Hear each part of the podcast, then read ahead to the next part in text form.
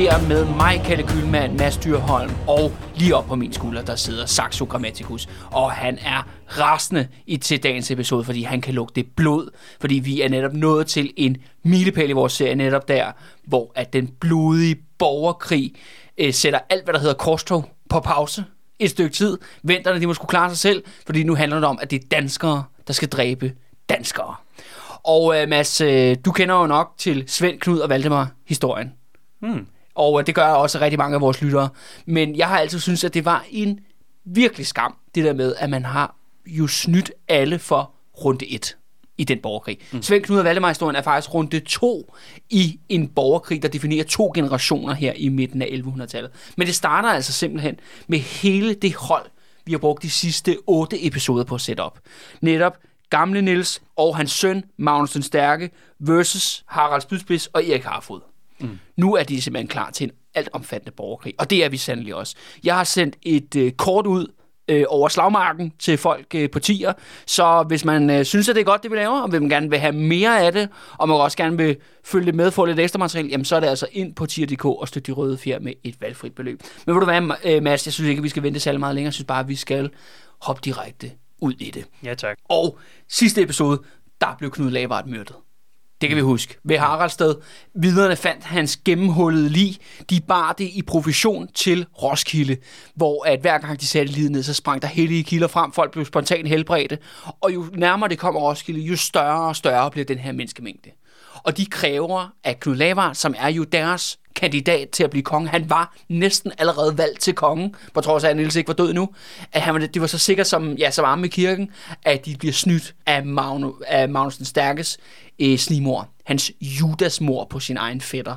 Mm. Og da de kommer til Roskilde Domkirke, da de vil begrave ham i kirken, fordi det er der, at de rigtige konger af Danmark, de ligger begravet, der bliver simpelthen stoppet af Nils den Gamles hirt og Magnus den Stærkes mænd, som er alle sammen af jyder, som stopper dem simpelthen siger, nej, Knud Lavard, han er en fin fyr og sådan nogle ting, og Nils han lover en kommission, der kommer i bunds med den her øh, uhyggelige anklage om, at Magnus har dræbt sin fætter. Ja, det er politiets uafhængige øh, klagemyndighed, der skal, ja, ja, der skal kigge på sagen. De er i fuld gang, og der ja. ligger en rapport inden for de næste par år, vi, ja. vi lover.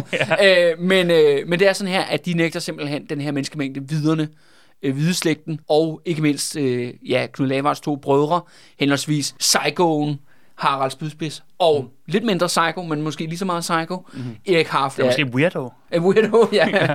han, i hvert fald, lad mig sige sådan her, han kommer i hvert fald til at leve op til sit, sit tilnavn i dagens episode ja, ja. i hvert fald. Uh, de bliver nægtet adgang til Roskilde Domkirke. De siger, at Knud Lavard kan ikke blive begravet derinde. Og det ender jo med, at vi har det her virkelig, virkelig ophidset showdown. Men Nils får simpelthen, simpelthen sendt hele det her lige tog til Ringsted. Mm. Fordi Ringsted er vidernes by. Det er en by, som hvideslægten kontrollerer, og det er dermed også Harald Spydspids og Erik Harfods hjemmebane. Og der, der indkalder de simpelthen til et øh, til tingmøde. Knud Lavard, han ryger, øh, han ryger jorden i Ringsted. Der ligger han sådan set stadig væk. Øh, men mens at han bliver begravet, jamen så har de det her kæmpe møde. Og det vil sige, at de alle sjællænderne, der dukker op. Alle herremænd og adelsmænd og kriger og, hvad hedder det, Haralds Bydspids tralle her.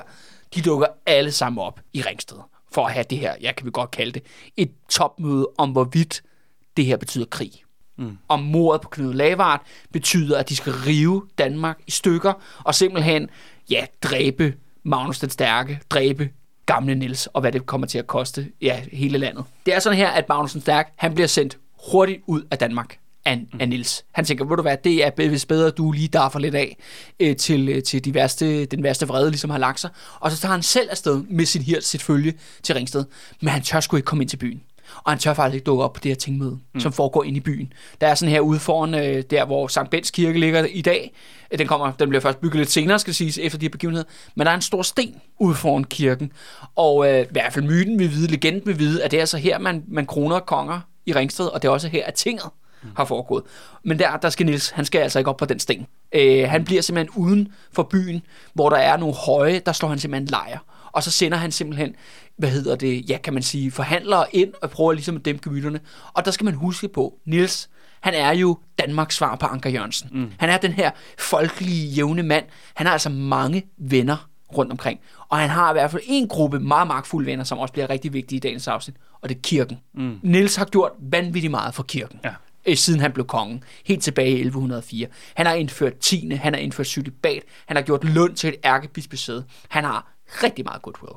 Og det betyder faktisk, at ærkebiskoppen af Lund, der hedder Asser, han er hovedforhandler for Nils til det her møde, og prøver ligesom at dæmpe gemytterne. På det her tingmøde, der går selvfølgelig, der øh, går Erik Harfod og viderne op i front og kræver selvfølgelig, at øh, Magnus den Stærke, at han skal selvfølgelig fanges, og han skal henrettes. Mm. Han skal myrde, altså han skal dræbes på grund af mordet på Knud Lavard. Og der øh, bliver, bliver forhandlet frem og tilbage, og det er tydeligt, at Nils ikke vil dømme sin egen søn til døden. Og sin kronprins, altså den næste arving i, i slægten. Og det er jo også sådan her, at Magnus den Stærke er jo de facto også Nilses herfører. Mm. Han er også hans øverst kommanderende general. Det er den stærkeste kriger, han har. Der er så mange ting, der for Nils der ligesom, ja, er ligesom fanget ind i Magnus' person, så han er ikke villig til at ofre ham. Og det fører faktisk til, at på et tidspunkt, der får viderne og Erik Harfod nok, og også Harald Spydspids nok, og så samler de sig simpelthen i Ringsted og siger, du hvad, nu går vi jo fem ud og dræber kongen. Mm. Og de drager simpelthen den her vrede, gigantiske menneskemængde ud til byen, og det er sådan her. Og det, det, det er simpelthen, fordi Nielsen bare venter der udenfor. Ja. Og sådan, hallo, kom nu, kom nu ind og snak med os. Ikke? Ja, jo, jo. Det er, ja. der er både den her, den her, kan man sige, den her kujonagtige opførsel, han ikke tør at se sine egne undersåtter i øjnene, når ja. de tydeligvis, når det er hans søn, mm. der er begået et mord. Kan man sige, den anden vigtige del af, af Man kan sige, på den anden side kan man også godt forstå som kongen, at man ikke går direkte ind i fjendens lejr. Men sådan, okay, vi inviterer til møde her hjemme hos os. ja, ja, ja, ja, der, der er knive på alle stolene, du kan bare sætte dig ned. ja, ja. altså, det, det, er jo, det er jo egentlig det, der er. Ikke? Ja, ja. Og det er også det der med, at, at Nils holder jo klogeligt afstand, fordi at han ved godt, at hvis han går derind, er en dødsdom. Ja, og, det, og, og, og, og ligesom det, det, de kræver, er noget, han ikke kan sige ja til jo. Ja, lige præcis. Altså, han kan jo ikke dømme sin egen søn til døden. Nej, og det andet er jo også det, der man skal huske på, fordi at Nils og Magnusens stærkeste base, det er Jylland. Mm. Det vil sige, de er dybt ind i fjendeland. Altså Ringsted er midten af Sjælland. Der, der er rigtig langt til og den nærmeste lange båd. Hvor i, der, i, hvor i Jylland er deres base? Det tror jeg ikke, vi kommer ind på indtil nu. Jamen, det er, er det Viborg, eller hvor er det? Øh, nej, men det er faktisk, det er jo det, man vil gamle dage kalde Nørrejylland. Øh, ja. For skal sige, Midtjylland er ikke, øh, ikke noget, der findes i Danmarks historie. Det er sådan noget, øh, hvad hedder det, Herninge har fundet på i nyere ja. tid. Ja. øh, øh, men, så der er, kun, der er sådan set kun to Jyllande. Der er henholdsvis selvfølgelig Sønderjylland, ja. og så Nørrejylland, eller Nordjylland. Ikke? Mm. Øh, det er de to Jylland, der findes. Ja. Øh, og det er altså Nordjylland, der er deres, øh, deres base. Okay. Og, og det er sådan set, hvad hedder det, Fyn og Langeland Tosing, eller hvad det hedder, Ærø er også med på det, men det er jo sådan lidt der i mm. småtterierne, mm. ligesom at Lolland Falster er med sjællænderne, men det er jo også i, i den lidt lavere kategori. Men altså her er det, at fordi at Asser, altså kirken, ja. er på Nils' side, så betyder det, at Skåne er med ham. Mm. Fordi Asser er også den største, altså, eller ærkebispen af Lund, er også den største jordejer og så videre, og har alle mulige politiske kontakter i, i Skåneland. Ikke? Kan man sige, Sjællanderne viderne, Erik Harfod og Harald Spydspids, de er faktisk isoleret i midten, kan man sige. De er isoleret i midten af det her Danmark, der findes på daværende tidspunkt. På daværende tidspunkt befinder altså Niels sig så dybt inde i Finland. Og den her menneskemængde, som sagt, Erik Harfod fører an, de drager ud simpelthen ud for at dræbe Niels. Game over, ikke? Yes. Men der sker så det, at, at, at Asser simpelthen, altså simpelthen går ind altså foran og siger simpelthen til Erik Harfod, hvis du gør det der, ikke, mm. så betyder det, at du ikke bare, jeg er ikke bare bandlyser din sjæl, vigtigst af alt, så bruger jeg mine ressourcer på at skaffe dig så mange fjender på halsen, mm. at du ikke har en chance altså i den her borgerkrig. Så du lader kongen være, du lader Nils være. Og det han så skaffer på bordet er, at de dømmer så Magnus den Stærke til evig eksil. Mm. Det vil sige, at han skal aldrig nogensinde komme tilbage. Altså, han skal holde sig langt væk fra Danmark. Det bliver resultatet så? Ja, det er kompromis for, at Nils, okay. Nils kommer ud med livet i behold ja, okay. øh, for Ringsted. De simpelthen ja. kan trække sig tilbage. Og, det garanterer... og hvad, hvad er det for nogle ressourcer, Kalle, bare for at blive lidt skarpe på det, øh, som du tænker, at Asser han vil kunne bringe i spil? Er det, er det for eksempel er det, øh, er det det tyske øh, kejserige, eller hvad, hvad, Det altså... tyske kejserige kommer i spil lige om lidt, ja, okay. men ikke, ikke på Assers side. Nej. Ej, når vi tænker på kirken og ja. Assers rolle her, så er det først og fremmest kapital. Ja, okay altså betaler om, at han nok er den rigeste person på daværende tidspunkt i Danmark. Altså, de har bare nogle økonomiske muskler. Og det er det med, når man har økonomi, så er det altid muligt at skaffe soldater. Mm. Altså, man kan altid tage til Tyskland ja.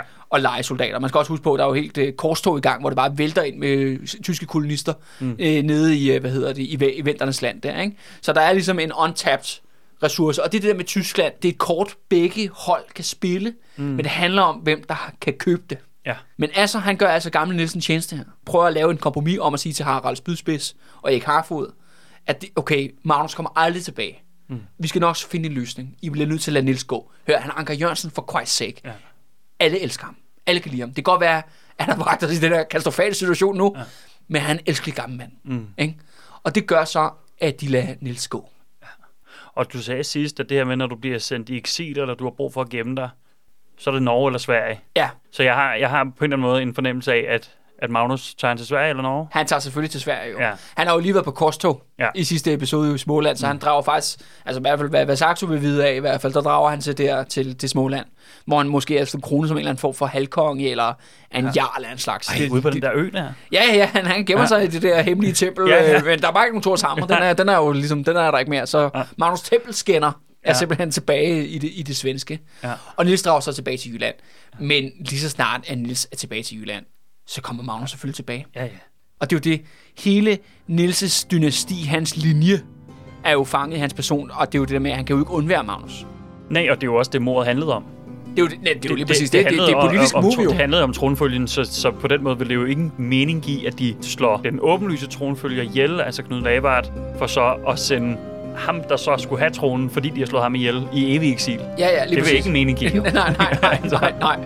Ja, altså, og, og derfor kommer Magnus altså tilbage fra Døllefjælde Mus, ikke? Ja. Og, øh, og simpelthen siger, farmand, jeg er tilbage. Og, og det er klart, at altså, det her med eksil og henrettelser og dødsdomme og ordentlig rettergang og kommissionen, der arbejder intens, det ryger selvfølgelig alt sammen på gulvet. Ja.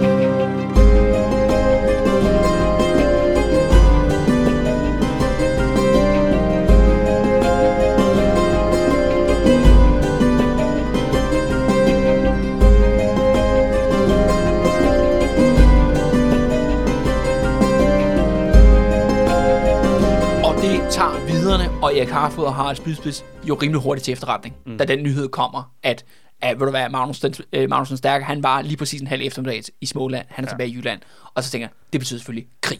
Ja. De indkalder selvfølgelig til endnu et møde i Ringsted, et endnu et tingmøde, der skal de stille op en modkandidat. Mm. Hvem skal være sjællændernes konge? For det er kun sjællænderne på daværende tidspunkt, der ligesom er i åben oprør mod Nils og Magnus den Stærke. Og der er jo egentlig faktisk to kandidater til den titel. Der er jo Harald Spydspids, og så er der Erik Harfod, altså de to halvbrødre her. Men som Saxo skriver, der er reelt set kun én kandidat. Mm. Fordi at Harald Spydspids er der sgu ingen, der vil gå med. Ja. Ham har alle dårlige erfaringer med. Mm. Altså også, i, også på Sjælland. ja, han er sådan en psykopat, du har med på dit hold, Ja, ikke? jo, jo, lige præcis. Men, men på trods af, at han er jo den ældste, og han har været Ja. ja. konge, altså han har været regent mm, for lang tid siden nu, kan man sige. Ja. Ja. Men han har faktisk en, en erfaring som monark, Ja. ja. øh, som Erik Harfod ikke har. Men det bliver altså øh, den yngre bror, Erik Harfod, man går med. Det havde man også på, på sportshold i gamle dage, altså så havde man altid den, det, man kaldte den en enforcer, vil sige på ishockeyhold og baskethold, ikke? Det var Jo, den, der bare jo, var jo. klar til at smadre de andre, hvis, Jo, der, jo, jo, hvis, og der, hvis der blev problemer, ikke? Altså, han og er- ham, dem skulle man have med, fordi ellers var det noget lort, ikke? Eller er det ikke amerikansk fodbold, hvor de har de der kæmpe brød, der står i den der defense line? Eller, jo, eller, jo, jo, jo, jo, jo. Men deres rolle er rimelig begrænset, vil jeg sige. Nå, okay, nå, okay, nå, okay.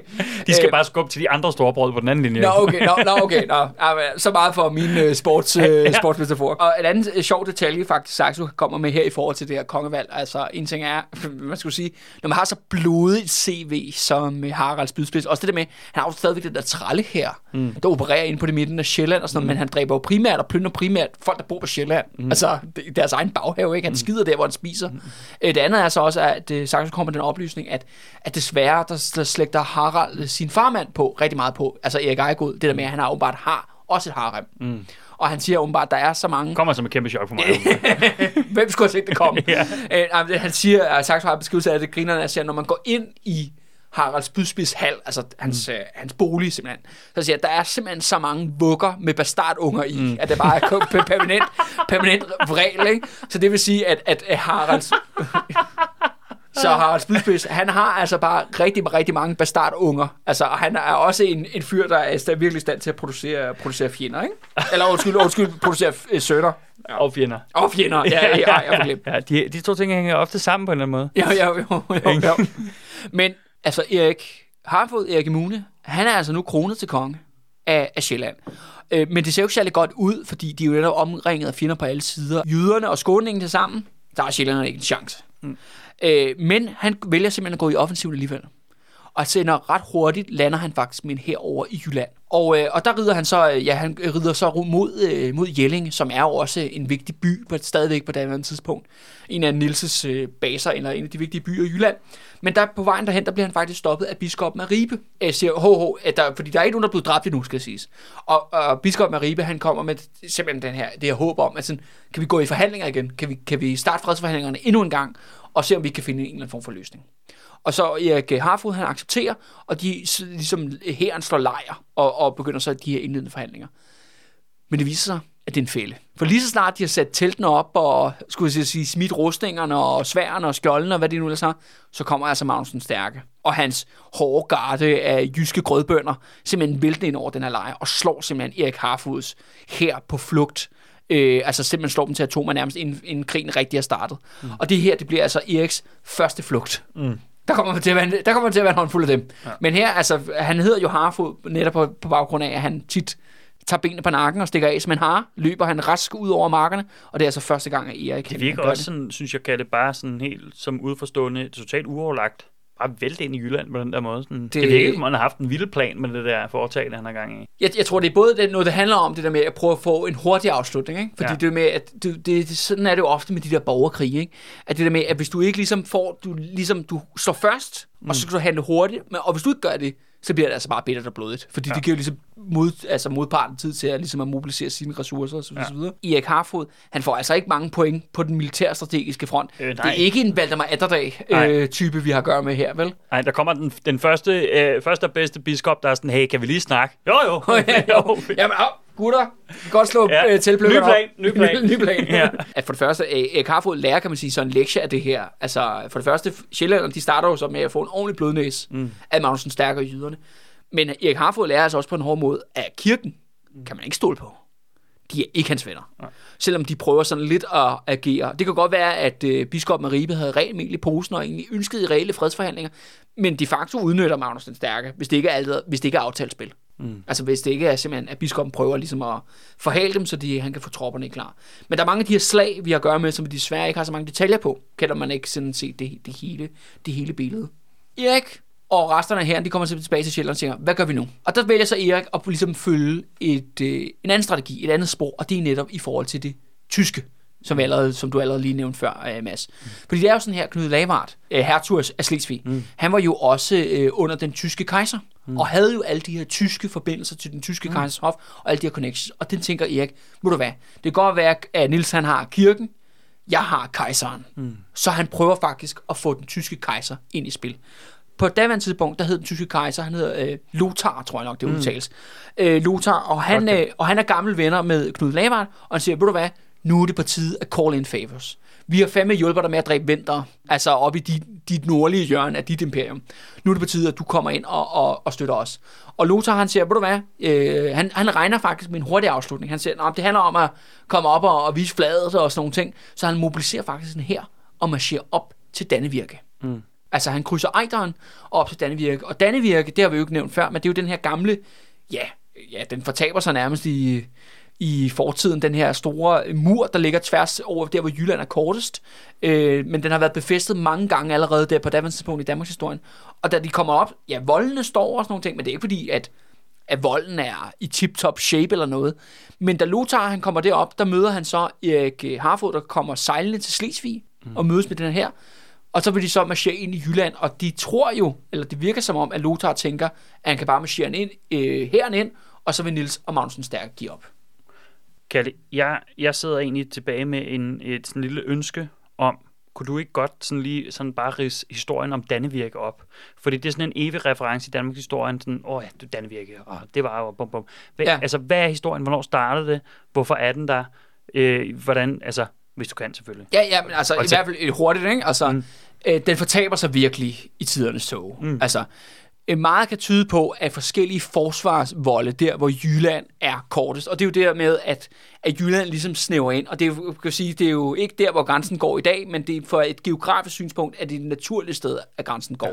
Det er fordi, på den ene side, der har du Slesvig Fjord, som går dybt ind i Jylland, op, øh, og så ud mod Vesterhavet.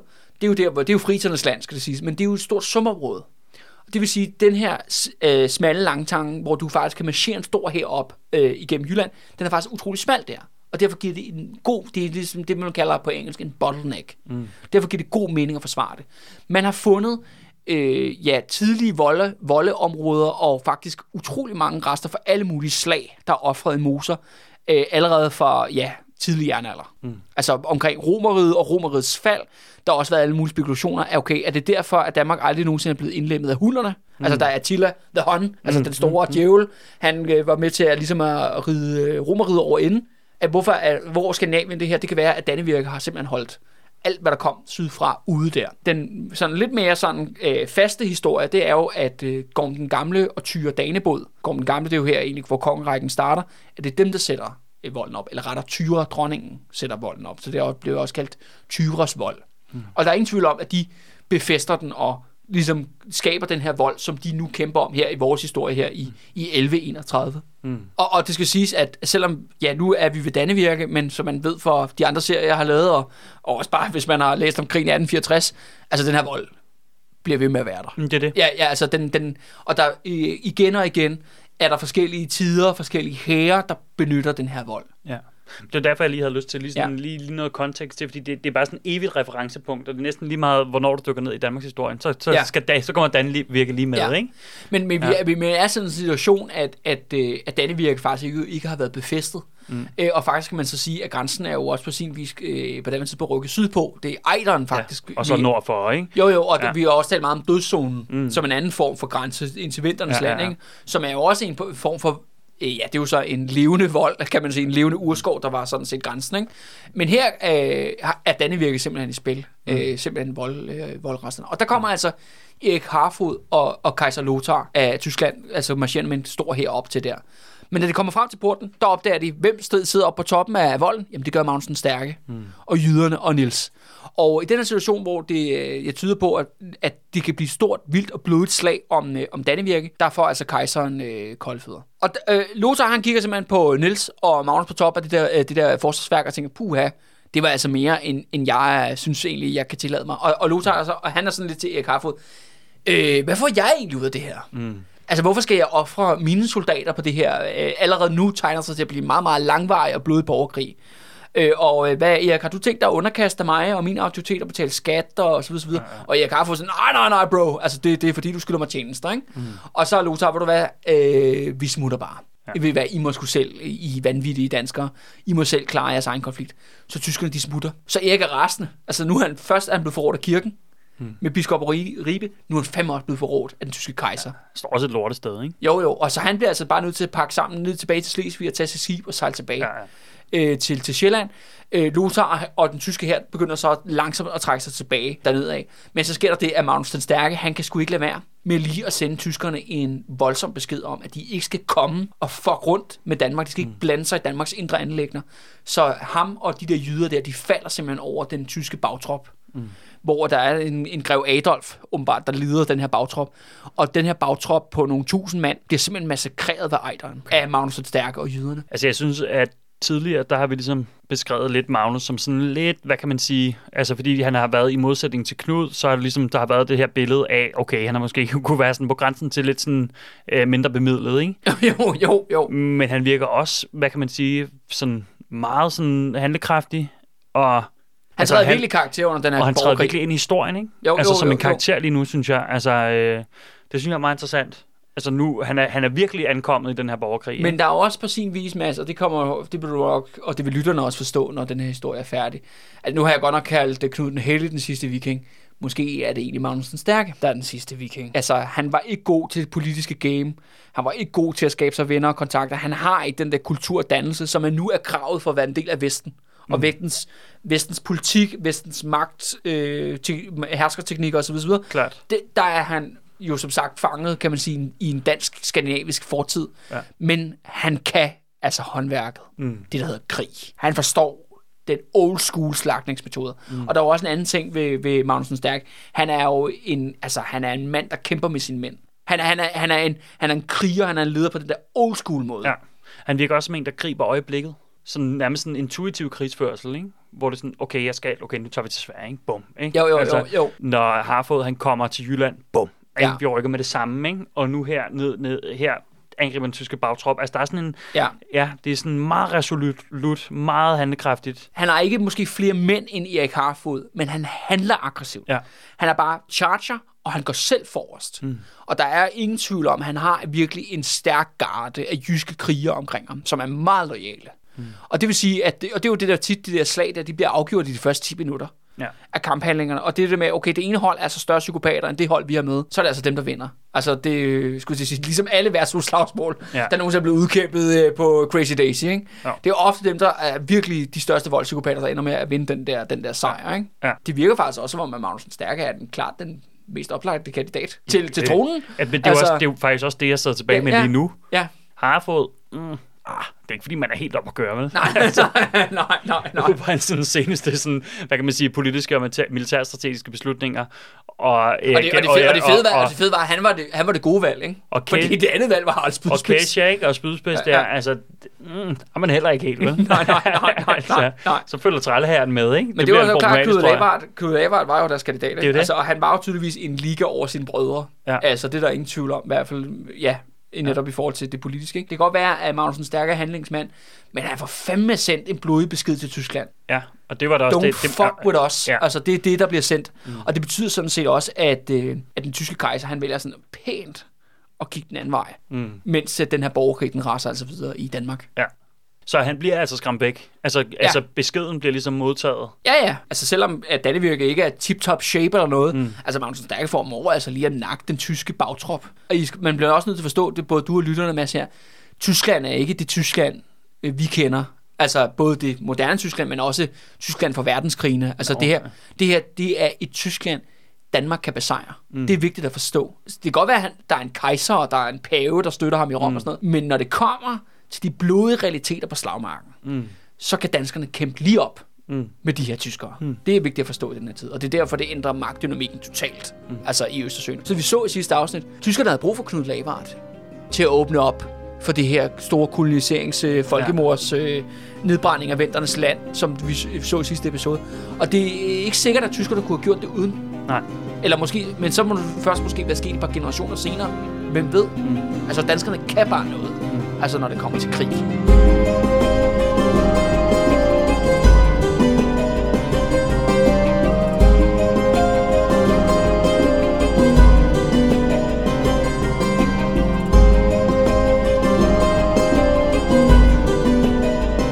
Erik Harfod, det ser sgu ikke skide godt ud. Øh, Magnussen Stærk, han kører med klat, og nu beslutter sig Magnussen Stærk for, at nu er det på tide, at jyderne de tager kamp til Sjælland. Mm. Det er klart, at hvis Erik Harfod skal endelig besejres, jamen så kommer jo, der kommer til at være et endeligt slag om Sjælland. Ingen tvivl om det. Så han samler simpelthen en stor krigsflåde over i det jyske, og så sejler de altså simpelthen øh, tværs over, øh, så sejler de tværs over Kattegat, og øh, de sejler faktisk ind i det, der hedder Sejrø-bugten, som er den her bugt over ved Odshavet på Sjælland, hvor at det, den her flåde bevæger sig langsomt hen. Og der skal siges, at øh, Magnussen Stærk og hans folk, de tror simpelthen, at øh, der er fred og ingen far. De sejler altså ikke i kampformation. De kommer simpelthen som en spredt, spredt flåde, og det er jo det der med, at den her Odshavet øh, har den her gigantiske strand. Det er der, hvor der er rigtig mange øh, alberslundere, der har sommerhus den dag i dag. Der er simpelthen en oplagt invasionsstrand mm. til simpelthen at trække langbåde op på, og simpelthen lande der. Og, øh, men problemet er bare, der ligger den her ø i midten af bugten. Den hedder Sejrø. Og den her sejrø, den er, der er lige nogle høje på den, øh, på den, øh, på den klat jord der. Så der sker det, at øh, da de første af Magnus den Stærkes øh, skibe, de kommer sejlende og passerer Sejrø, og kan ligesom kigge om på den anden side af øen, hvad ser det der? Der gemmer sig simpelthen den sjællandske flåde. Erik Harfod ligger faktisk i, i baghold ved Sejrø. Og simpelthen det, der så sker, er, at de første skibe bliver jo så dybt overrasket, og bliver simpelthen swarmed af de her sjællandske skibe, der simpelthen bare massakrerer dem. Tager dem en for en, som de kommer sejlende rundt om, øh, rundt om pynten, har jeg lyst til at sige, og simpelthen øh, nakker dem og sænker dem. Og så er det sådan, at, at øh, der er Magnussen Stærke, han er selvfølgelig i midten af den her jyske flåde, der er på vej over. Han blæser så, ifølge Saxo, en stor, øh, en stor lur, eller sådan en, det, det store krigshorn, og ligesom samler hele den jyske flåde omkring sin position. Og så gør det, kan man sige, det der er, øh, måske er ja, en katastrofal handling. De vælger at kaste anker Mm. midt ude i bugten. Simpelthen, de bremser helt op i forsøg på at øh, holde, øh, holde styr på tropperne. Men der kommer simpelthen Erik Harfod og Sjællands skib og omringer jyderne for altid. Og det er jo det der med den her old school vikingekamp fra båd til båd, altså som man kan læse om i sagerne, også lidt hos Saxo, ikke? Mm. Det er det der med, at de her både, de er jo så lave, at man kan springe fra båd til båd, mm. og så er det simpelthen en kamp på svær kniv, hænder, Ja. prik øjne ud, altså øh, rive struberne over på folk, altså man, mano og mano, øh, båd for båd, ikke? Og det er en helt anden type, øh, hvad kan man sige, søkamp, end vi er vant til for resten af Meget langt til slaget på redden, vil jeg sige. Jamen, det altså, ja, ja, ja. Hvor det er den her bizarre form for kamp, hvor man har skibe, der cirkler rundt om hinanden og skyder kanoner, ikke? Jo, det handler om at komme tæt ind på, og så simpelthen kæmpe båd for båd. Og der kan ja. man sige, jyderne er så, har det problem, og der kan man sige, de er måske også dårligere søfolk. Det er simpelthen måske det, det handler om. Men de ligger simpelthen en stor klump Ja. ind i midten, båd for båd, altså så man kan gå mellem de forskellige både, øh, med, eller hoppe mellem de forskellige både, og så ligger Sjælland simpelthen rundt om, og de er simpelthen fanget. Der nu tænker øh, Erik Harfod og øh, Sjælland nu er det nu. Nu nakker vi fandme Magnussen stærk. Hvis vi kan tage jydernes herfører ud, mm. så kan det være, at vi kan vinde den her krig. Så, vinder, så det bliver det politiske vendepunkt, vi har brug for. Men der samles simpelthen øh, øh, den jyske hirt omkring Magnussen Stærk, og der tager de simpelthen, og ifølge Saxo, og igen jo, Saxo er en sjov øh, vidne beretter mm. til det her, han siger, at øh, den jyske hirt, mænd omkring Magnus, han, siger, han beder ikke om det selv, men jyderne beslutter som kollektiv, at siger, vi offer vores liv, Mm. for du kan slippe ud. Mm. Altså Magnus kan slippe ud. Og det gør så, at jyderne de samler sig til at angribe en vej. Altså de prøver simpelthen at rense altså med, med deres lig, med deres kroppe, og bane en blodig vej igennem den sjællandske jerncirkel. Mm. Og ligesom sørge for en robåd ud over kanten. Ja. Magnussen Stærk kaster ned i den båd og siger, du ror bare hjem til Jylland. Fuck, det er en fed historie, jo. Ja, ja, og det er jo, og de der, og, og det er her i Sejrø Og den her type, og jeg, jeg har også bare sådan en følelse, nu jeg ser alle mulige billeder for mig i mit hoved nu, ikke? Men den her type krigsførsel har man jo aldrig set på film. Nej, jeg har, jeg har nej. aldrig set den her krigs, type krigsførsel før. Altså, mere, altså, Altså, sag, sagerne, altså, de islandske sager er fyldt af det. og i men de, altså, de seneste år er der øh, kommet ekstremt meget, hvad kan man sige, vikinge-tv ud, ikke? Øh, Jo. Og film. Jeg har aldrig set den her type krigsførsel før. Nej, men jeg ved ikke, om Altså- det, det, det er for dyrt med de der... De har, ja. Jo kun, de har jo kun de der fem plimsoller i, på Roskilde Skibsmuseum, og man må ikke være så Klar. hård ved dem. Eller, eller hvad ved jeg, ikke? Ja. Men ja, det er simpelthen... Altså, det er, det er, jo, det er jo en form for... Ja, det er sådan en fysisk kamp. Og ja. det er jo meget sådan... Og det har meget sådan en individuel kampkarakter. Det vil, ja, Ja, det vil sige mand mod mand, ikke? Jo. øh, på, øh, på pil, på, på spyd, på, på svær, ikke? på økse, ja. så videre, og med de klassiske runde skjolder, så videre, ikke? Øh, og det er jo også det, men de er også meget let i rustningen, fordi det handler om, at du kan gå hoppe Ja. frem og tilbage, så du kan ikke være for tung. Det her, det er, det er sådan, som folk har udkæmpet de her bådkrige siden øh, tidlig jernalder, ikke? Ja. Altså til, til Tollumanden og Gravballermanden og alle de der moseli, ikke? Det er, Ja. helt, det er simpelthen tab ind i den der, den helt gamle form for gilling, ikke? Ja. Close up and personal, ikke? Ja. Øh, og det er det, der jyderne, de simpelthen, de køber med deres liv en vej ud for Magnus, og det siger sig selv, at bølgerne omkring det her skib, altså vandet, havet i Sejlbukken, bliver simpelthen rødt af blod. Mm. Og det er simpelthen et stor nedslagning af jyderne. Men Magnussen Stærk, han undslipper mm. med sit liv, så han kommer altså til at kæmpe en anden dag. Men Sjællanderne har altså vundet deres første sejr i, i den her krig. Øh, ret grineren er det, at Saxo han beretter så, at, og Saxo er virkelig sådan, hold da helt op, de der jyder der, var. Ja. Altså, det var fandme mod, det var fandme nogle rigtige ja. Mænd, dem der. Men det er den der, den, ja. den, den der hirt, han har omkring sig, som kan noget. Ja, Ja. Og, og der er Saxo, han er bare sådan af med hatten. Altså, ja. Det er virkelig den, altså, ja. Ja, vi klarer indtryk Der også. skal at- noget til, ikke? Også fordi, det, at det er jo ikke... skulle sige, Saxo er jo sjællander også. Ja, men det er jo, det er jo ikke en Men, af, øh, altså, det, det, er jo ikke, det er jo ikke en af hans favoritter, jo, Magnus Stærke, så Nej. der skal noget til, det er der, når han begynder at, at hoppe over på den der måde, og anerkende modparten. Ja. Er fordi, hans, hans fortællinger er jo så, hvad kan man sige, dualistiske, ikke? Altså, Jo, jo, jo, jo, godt jo. og ondt, og mørkt og, øh, og, og lyst, ikke? Og her, der er det helt klart den, den mørke side, som, okay, Det var fandme fedt, ikke? ja, ja, Men det grillerne, han siger så, at der ligesom, okay, der sjællanderne, de er ligesom, okay, der, de her både er bare fyldt op med lig, døde jyder ja. overalt, og selvfølgelig også mange døde sjællænder. Og de var sådan, åh, og folk var sådan helt bagefter, åh, hold kæft, mand, de der jyder der var, mm. det var fandme sindssygt, ikke? At vi ja. Vandt, men hold kæft, det var fandme sindssygt. Men de siger, de finder så lige en, en jysk kriger, som var en kujon, og som havde gemt sig ned under et sejl. Du mm. ved, i bunden af en af de her vikingebåde her, ikke? Og øh, så siger jeg, hold, okay, og det, og det er sagt sådan imponeret, okay, kun én kujon. Mm. Det er fandme godt gået. Men han, ham der, kujon der, han blev selvfølgelig hængt. Mm. Ham hænger de lige en mast, ikke? Ja. For ligesom at sige, du skal fandme ikke være en kujon, ikke? altså, det er bare sådan, okay. Jeg ved ikke, hvad moralen i den historie er, men, altså, men, øh, men det, det er så det. Men Øh, noget, noget der også lige slår mig, Kalle, ikke? Ja. Det, det er, at, at, at øh, altså ved alle de her kamphandlinger, ved alle de her fremmarscher, det virker hele tiden som om, at fjenden er ekstremt godt forberedt. Det kan man sige jo. Altså, da, da Erik Harfod kommer til Jylland, bum, så står der lige pludselig en biskop og lokker i baghold, ikke? Jo, jo, jo, jo. Når Erik Harfod kommer op mod Dannevirke med, med den tyske her, de står klar, ikke? Jo, Nu kommer øh, Magnus den Stærke mod Sjælland, de ligger klar bag Sejrø alle steder. Ja, ja, ikke? jo, altså, jo, jo, jo. og gemmer sig. Ja, ikke? ja, altså, ja. De er utrolig klar hele tiden. Ja, ja. Ja, de må have fuldstændig vanvittige efterretningstjenester. ja, ja, ja, det, ja. Jamen, det er jo det har jeg faktisk aldrig tænkt over. Jo, men det er rigtigt nok, de Ja. er virkelig, øh, virkelig ready. Altså, øh, ja, tingene går lidt langsommere jo. Klart nok. Altså, den her gang, ikke? Og, og, og, og større er Danmark jo heller ikke. Altså, det er en relativt hurtigt at sende bud. Men øh, jeg får også sådan lidt et indtryk af sådan en sådan borgerkrig udkæmpet af sådan, det er ikke de store militær, militærstrateger, Ej, der er der ruller sig ud nu. Vel, sådan, det er-. Altså, det er meget omvendt af, af Valdemar Atterdag-sagaen, ikke? Altså, hvor, at, hvor du hele tiden har den her følelse af, at han er et skridt foran, ja. og så sker der noget, men det sker, fordi han allerede har tænkt, hvad det næste træk skal være. Her, der bliver ikke engang tænkt et træk frem rigtigt. Det er sådan Nej. et halvt træk, ikke? Og, så, og, det, og det halve træk, de træder, det er så åbenlyst, at alle ved, hvad der kommer til at ske. Ja, ja, så, ja, det er ja. sådan- så det er sådan... Jamen, det, det, det, det, altså, det er, altså, det er dødeligt værtshusslagsmål. hvor, at, hvor at man, man simpelthen man, man vælter ind, får simpelthen slået en tand ud, vælter ud bagved, lige får Ja. lidt is på, og så, så vælter man ind i lokalet igen. Helt langsomt. ja, ja, lige, lige præcis. Kommer åh, trampene ind, og så befinder os stadigvæk i den her krydsningstid, ikke? Jo. Altså mellem, øh, hvor det bliver sådan rigtig middelalder, ikke? Det er Jo, jo. stadigvæk... Øh, Jeg tænker dog, at der alligevel har været nogle vikinger her før, som alligevel har haft lidt Kunne mere mere. snille end det her. Jo, jo, jo, Trods jo. alt. ingen tvivl om det. Don't wanna hear about it. Every single one's got a story to tell. Everyone knows about it. From the Queen of England to the Hounds of Hell. And if I catch you coming back my way, Erik Harfod, han tænker jo, at han skal smide, mens jernet er varmt. Han har vundet det, for det første har han vundet sin første sejr. Det har været blodbad på jyderne der i Sejrøbugten. Han tager selvfølgelig den her flåde, der ligesom, da de er forsamlet sig sammen, og sejler direkte til Jylland igen, mm. og på bare vælte ind, som mm. en øh, elefant i en, hvad hedder det, en porcelænsbutik, butik, ikke?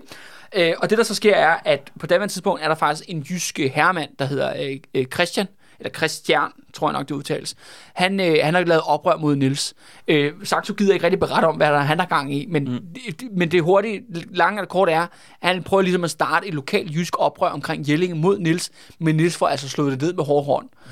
Og da Nils, eller undskyld, da Erik Harfod ankommer til Jylland, fordi han tror jo ligesom, at han har sin smadret her efter det der slag, men han tænker, at der venter en, en jysk oprørs her øh, på mig i Jylland, men da han øh, ankommer, så opdager han med det samme, at, øh, at den her, øh, den her oprørske herremand, han er altså han er, han er allerede blevet sat i fængsel, hans her er knust af, af Nils. Så han tænker, holy fuck, nu er jeg helt alene i Jylland. Så han tænker, vi pakker sammen med det samme. Mm. Så det bliver altså simpelthen Erik Harfods anden flugt. Mm.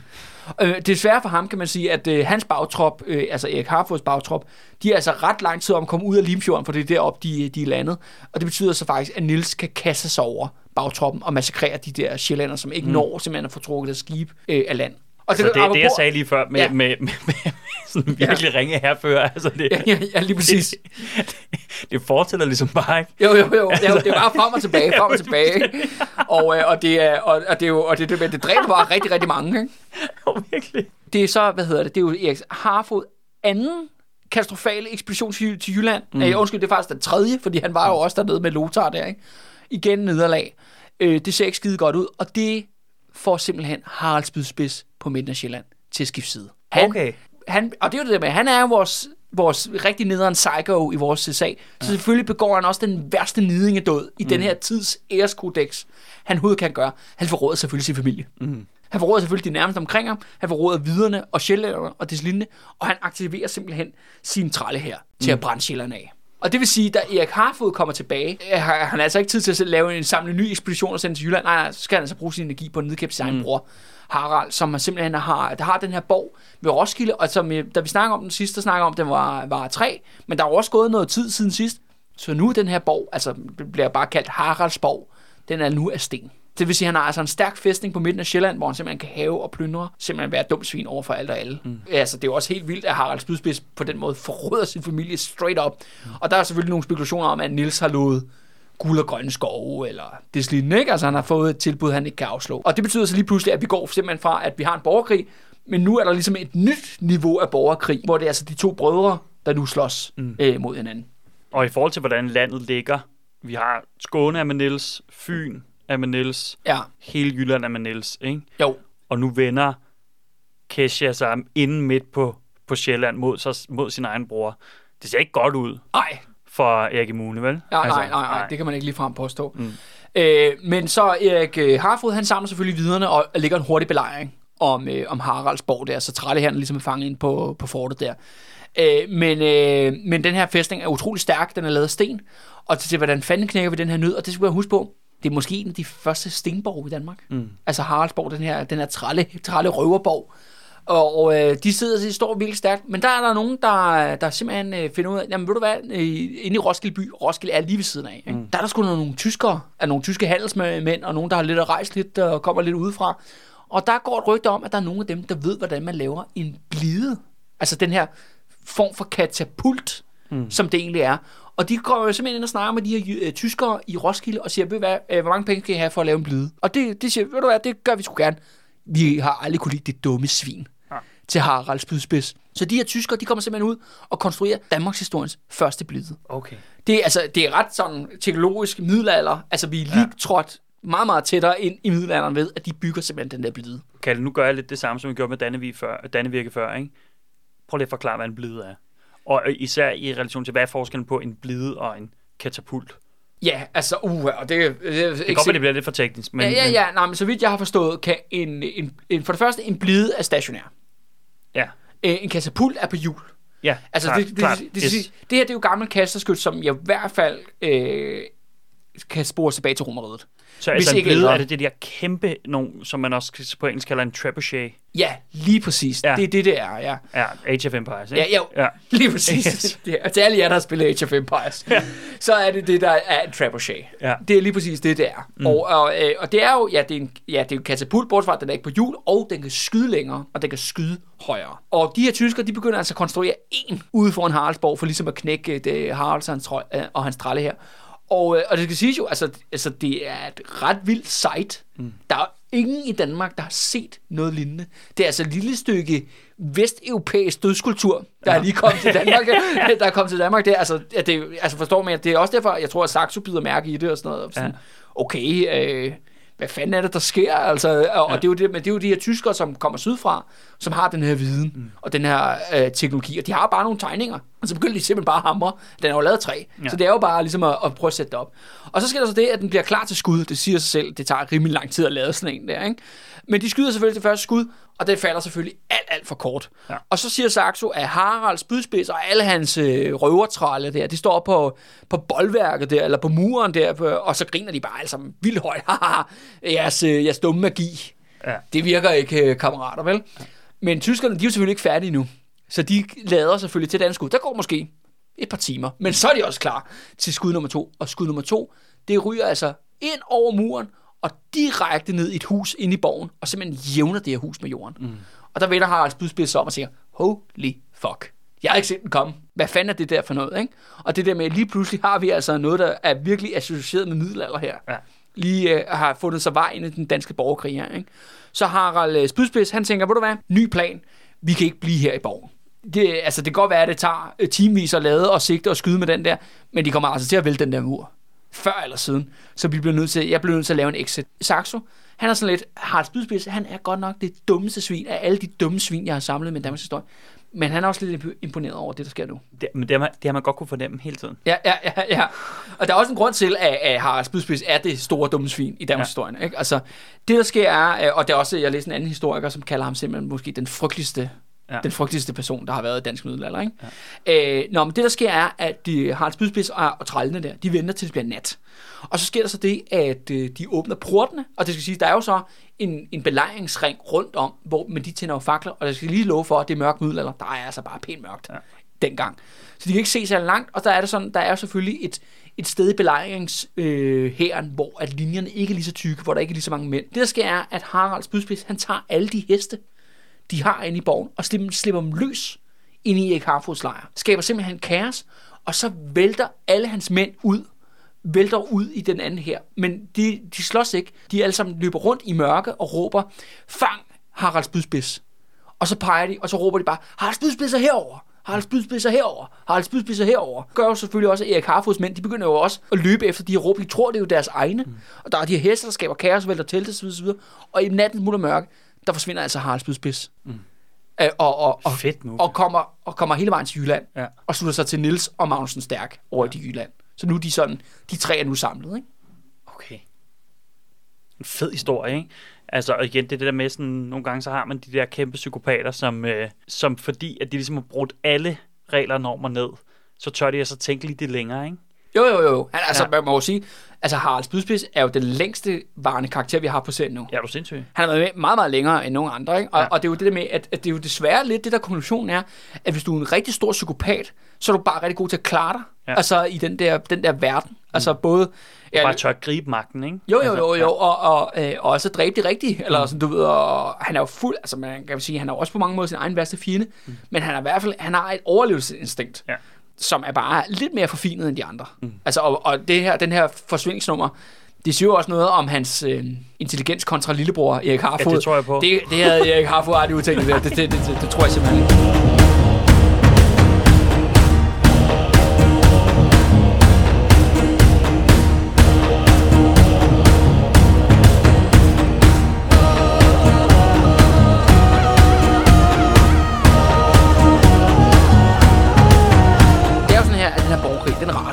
Bliver jo kun afbrudt faktisk af vinterens komme. Det er sådan her, hver eneste vinter, og det skal vi huske på fra første afsnit jo, der bliver det rigtig vinter. Det bliver isvinter, og det vil sige, at alt, hvad der hedder vand, det fryser simpelthen til.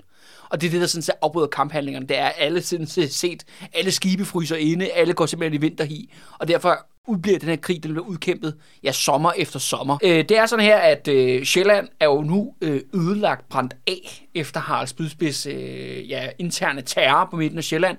Og øh, Erik Harfod og Sjælland ligger faktisk fuldstændig åben for endnu et angreb. Og det betyder så, at selvfølgelig kommer Magnus den Stærke, Nils, gamle Nils og Harald Spydspids nu på deres hold, ankommer selvfølgelig til, til Sjælland den næste sommer.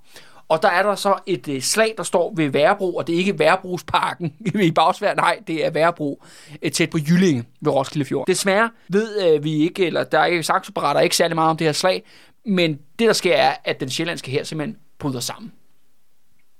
Erik Harfod må stikke af for tredje gang i sin karriere, men den her gang... Jeg tæller fire. Er vi ikke oppe på fire? Nej, han stikker af. Fire gange. Vi snakker Sønne, altså nede ved Dannevirke. Vi snakker, da han kommer til Jylland første gang. Ja. Og vi snakker op ved Limfjorden tredje gang. Nå ja, for helvede, så er det sgu da fjerde gang. Ja, ja. Nå, fire gange stikker han af. Men den her gang kan man sige, at den sjællandske her, den er modstanden simpelthen brudt. Mm. Hæren er knækket. Øh, og det ender med faktisk, at Nils og Magnus og Harald, de besætter faktisk Sjælland.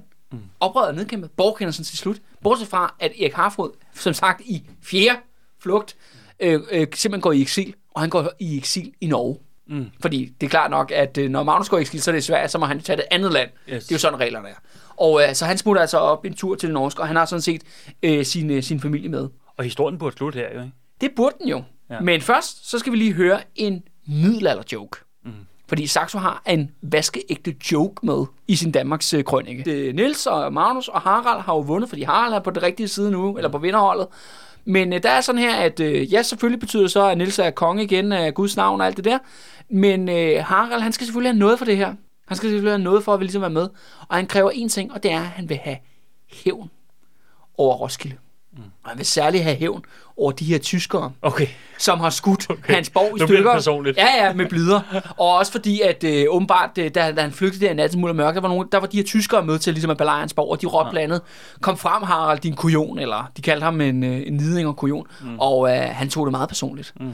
Så det, der sker, er, at simpelthen Nils, han, får, han giver altså Harald lov til at gå amok i Roskilde. Okay. Og det, der sker, er, at alle de her tyskere, og, og hvad der nu ellers er gamle fjender af Roskilde, de bliver simpelthen savnet på torvet i Roskilde, og der står Harald og hans tralle her klar, og øh, Harald han har taget kniv med, mm.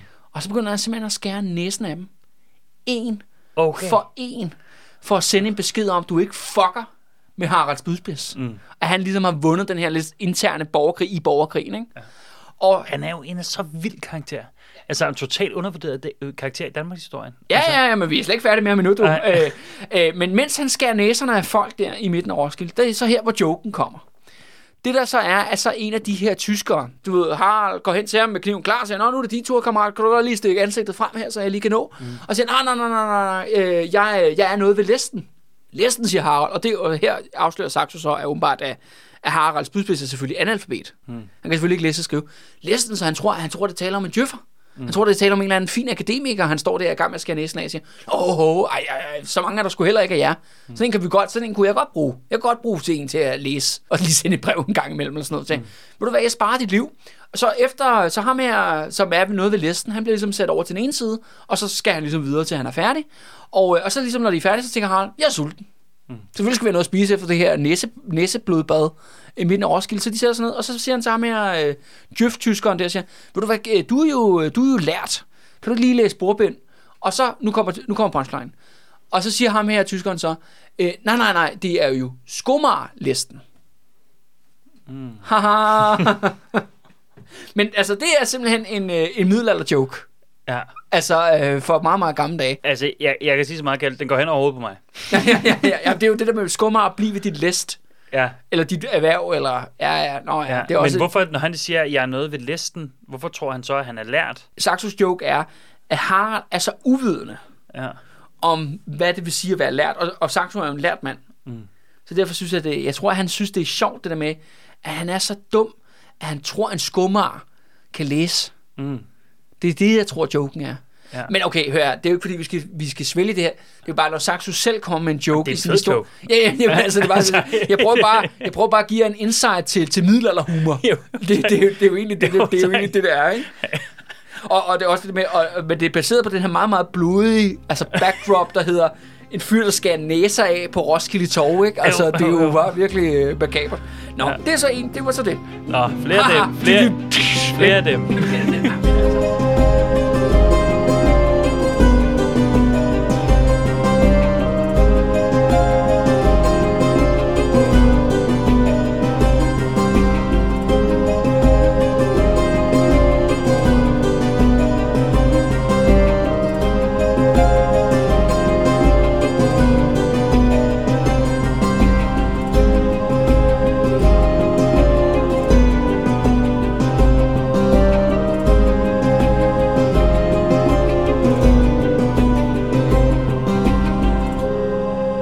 Erik Harford, han er simpelthen stukket op med sin nærmeste familie, stukket af. Øh, og der er sådan, han søger i eksil hos den norske konge. Meget forvirrende hedder den norske konge, konge også Magnus. Mm. Så norske Magnus her. Men det er ikke, fordi han er så vigtig. Øh, men, men Erik Harfod, han får ligesom, øh, hvad hedder det, gæstfrihed deroppe. Og de hygger sig, og, og Erik Harfod tænker, hvad fuck gør jeg nu? Altså, jeg har bare mistet alt. Øh, er det flere års eksil, jeg er ude i? Men der, det, der sker ret hurtigt, er, efter han har ankommet til, og det er i Oslo, skal det siges, øh, der sker der så det selvfølgelig, at Nils sender et bud til norske Magnus, altså den norske konge, og siger, øh, hvor mange blodpenge skal du have for at nakke Erik Harfod? Mm.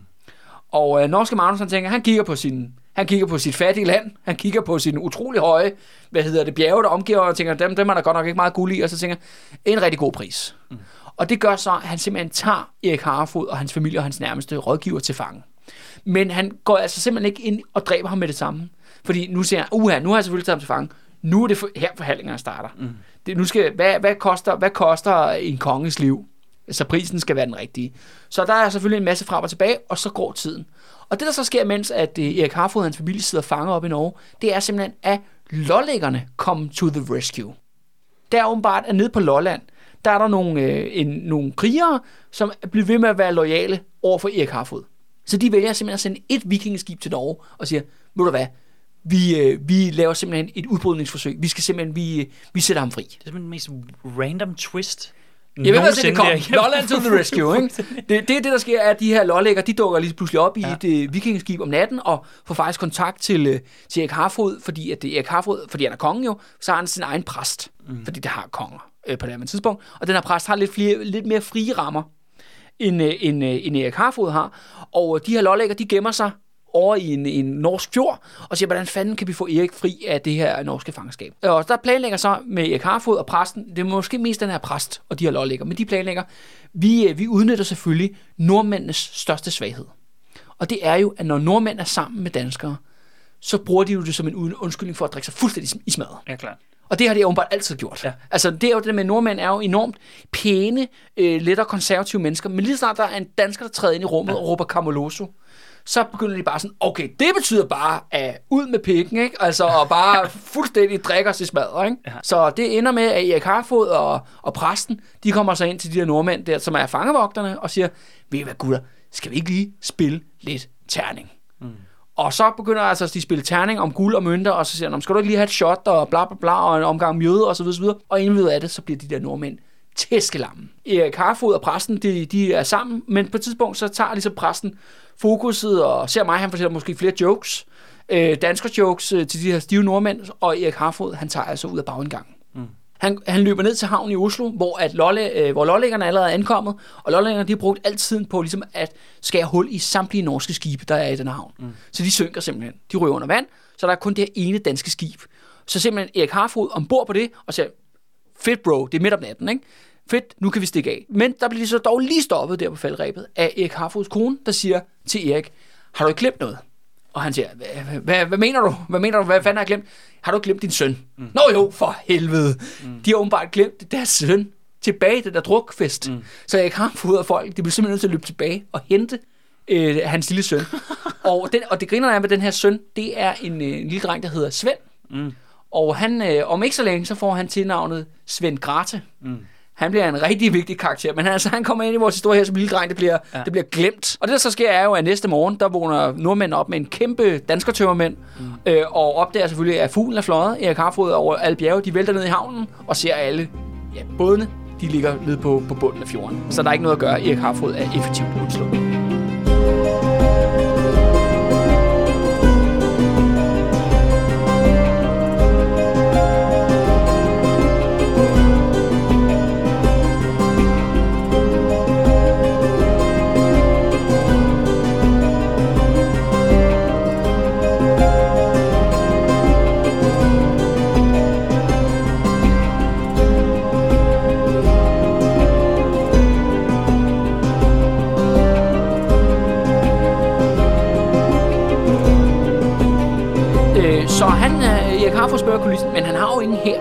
Ressourcer.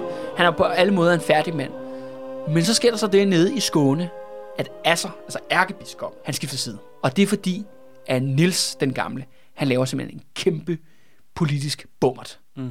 Han frastøder simpelthen kirkens stærkeste mand, ærkebispen. Okay. Og det er igen, det er uklart for Saxo, det er uklart for alle historikere, der arbejder med det her, hvad fanden der egentlig foregår.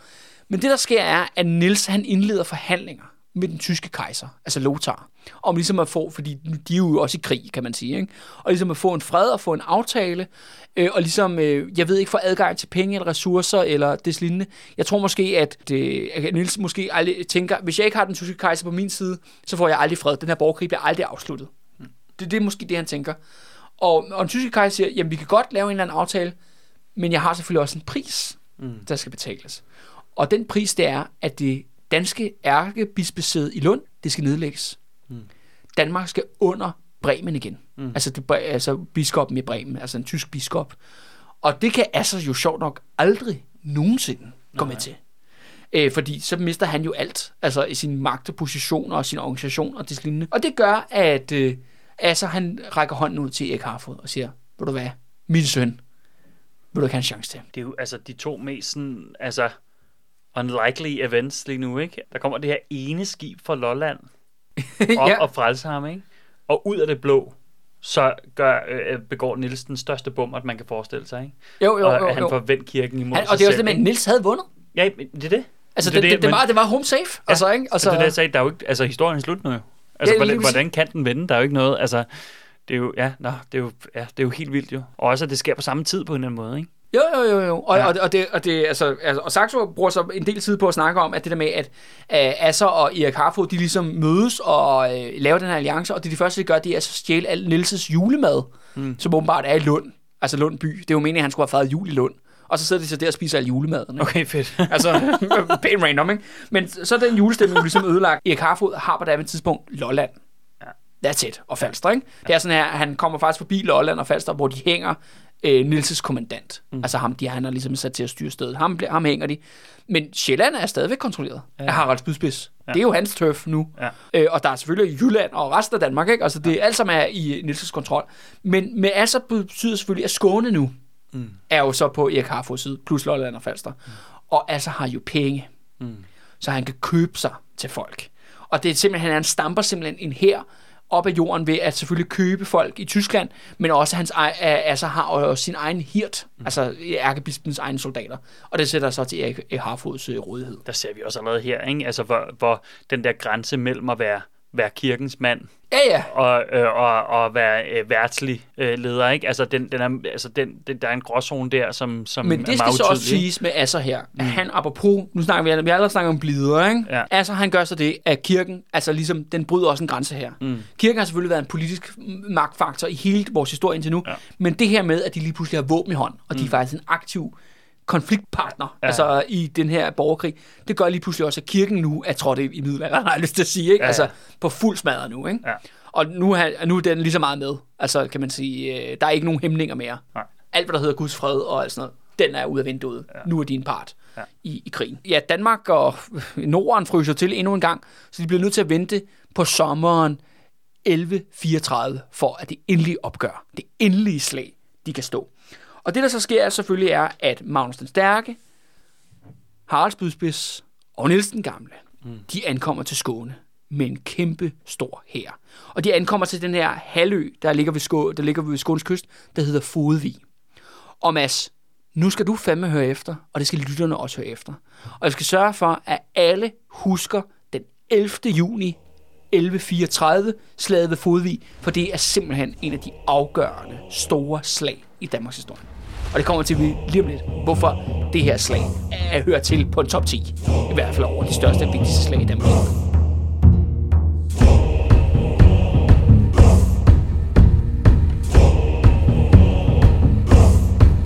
Det, der sker, er, at den her gigantiske, old school, jyske, sjællandske vikinge her, den lander ved Fodvig. Ind med langskibene, træk dem op på stranden. Øh, vikinger stiller sig op der i en øh, gigantisk shield wall formation der, ikke? Magnus og hans jyde, han siger der, de står selvfølgelig i midten, ikke? Fordi de er de stærkeste, grummeste kriger. Øh, Harald Spydspids, han render rundt et eller andet sted og væsser knive, klar til, klar til at finde sig næse eller to under, under slaget, ikke? Og Nielsen Gammel, han er selvfølgelig nede ved skinen, han er jo en ældre herre nu, men han er selvfølgelig med som observ- observatør, kan man sige, ikke? Han står lidt i baggrunden. Og øh, de står klar, og de er mange tusind mand, der samler sig der. Altså, og de er fandme klar, og de tænker, det kan godt være, at Erik har fået penge. Og det kan godt være, at Asser har skiftet side og, og sluttet sig til ham.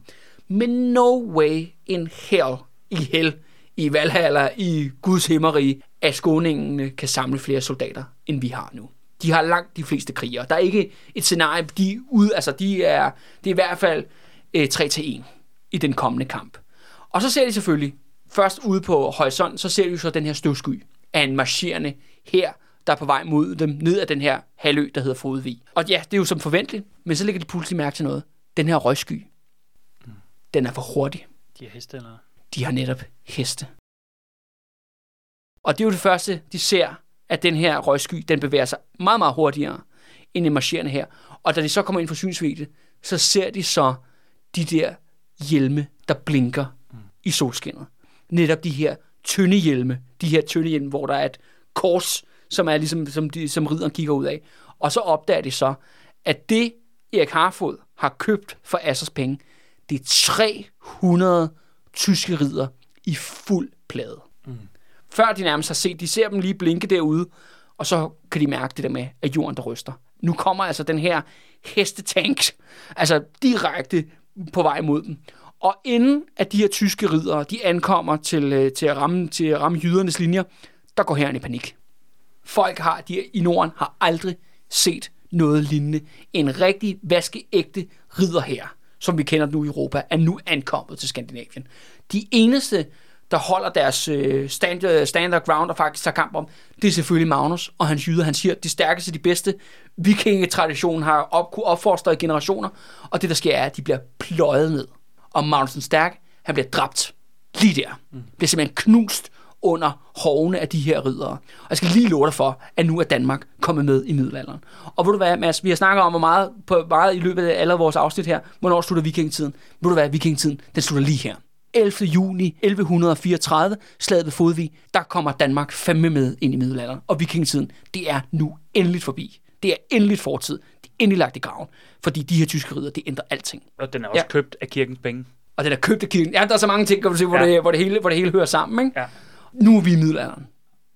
Vikingetiden, det kommer aldrig tilbage. Jyde, Magnus og jyderne, de ligger simpelthen knust i blodsmadder i mudderet, og de rider, de fortsætter bare med at pløje den her fuldstændig tusindvis af panik på vej ned mod, og de løber alle sammen mod skibene selvfølgelig. De kaster deres våben, de kaster deres rustninger, og vælter ud øh, til de her skibe, og trækker dem selvfølgelig ud fra kysten og prøver at hoppe op i dem. Og det Saxo beskriver nu, det er en total, absolut panikmassakre.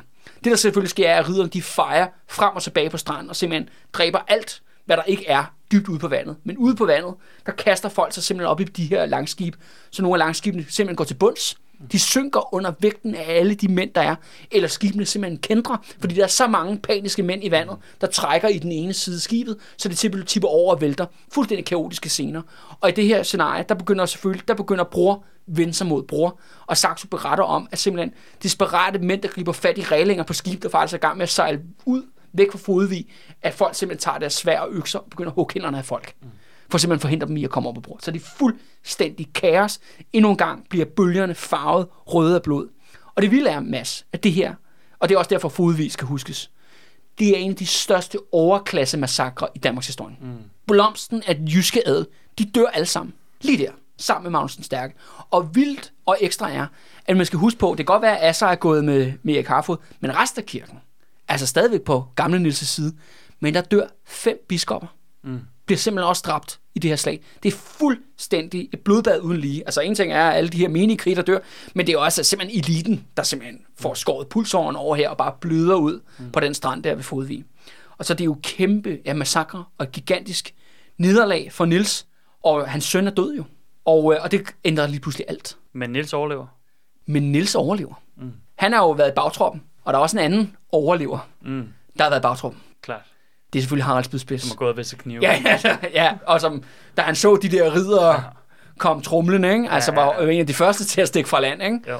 Og øh, de tø, det betyder så, at de to de mødes tilbage på Sjælland. The table has turned. Erik Harfod lige pludselig står til at vinde hele lortet. Fordi han nu har det der, den ultimative trumf. Han har simpelthen tunge ridere i pladerustning. Og, og det er jo det der med, at vikingetidens strategi, den ligger, den ligger nu, den ligger død mm. på, på marken ved, ved Fodvig. Der er intet at gøre. Og i den situation, i den absolut mørkeste time for Niels, hvor han jo selvfølgelig er desperat, han har mistet alt. Magnus, hans hus, hans linje, hans kongedømme, hans alliance med kirken, everything er altså simpelthen bare i ruiner. Og der tænker Niels, at med ondt skal ondt bekæmpes. Og så gør han Harald Spydspids til kongen af Danmark.